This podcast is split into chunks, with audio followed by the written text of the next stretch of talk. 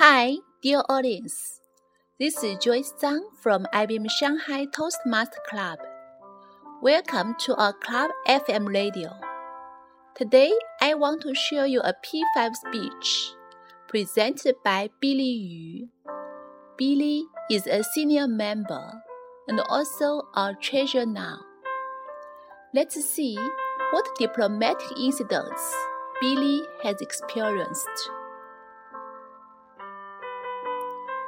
My Diplomatic Incidents by Billy Yu. When I start to pronounce ABC and learn English in middle school, I didn't realize that in my later age, I could involved in several diplomatic incidents. Language is a vehicle for communication. However, as long as we can in school, language always means exams, particularly for English. I can read, I can write, but I cannot speak. Do you know Li Lei and Han Mei Mei, Lucy and Lily? I only spoke to them by reading the textbook. Things got changed as I entered into high school we had to attend a speaking English class, which held by a native US teacher bi-weekly. The teacher, Susan, always let us ask questions. Everyone had the chance.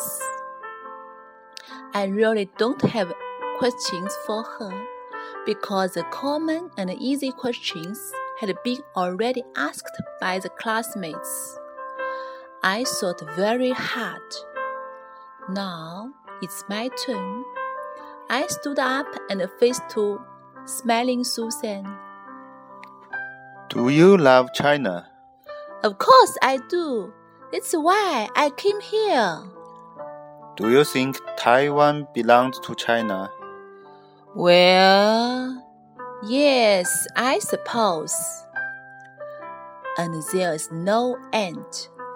That's the end of conversation. My second incident happened when I was in university. One day, I ran into one girl in the campus grass ground. I don't know who approached to him, but following conversation conducted. Hi. Hey, how are you? Fine, thank you. And you? I'm great. Are you the student of this university? Yes, I am. Where are you from? England. Hold on. Why are you always standing like this? Maybe she is tall. Maybe I was trying to keep distance from her. I didn't realize that my gesture seems offensive. And not polite. And the conversation ended very quickly before I realized that this was the first time I talked to a foreign girl. Have a nice talk to you. Bye. Uh. My third diplomatic incident happened in one TMC meeting when I just started work. During the break time, I have a dialogue with one guy sitting next to me. Hi, this is Billy. How are you? Hi, this is Josh. How are you?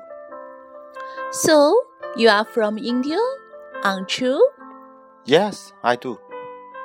Do you watch a TV show, Hero? Yeah, that's a quite amazing show, isn't it? Yes, I love that show as well. There is one character named Mohinder Suresh. I believe he is from India. Yes, he is. He speaks very good English. Uh, uh, uh, talk to you later, man.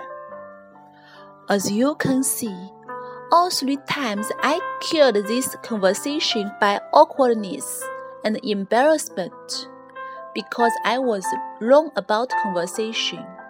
It's not just about talking. A good conversation is based on several points. The first, find a mutually interested topic. The second, ask the pertinent questions in the right scene. The third, talk polite with good gesture. These instances were nothing.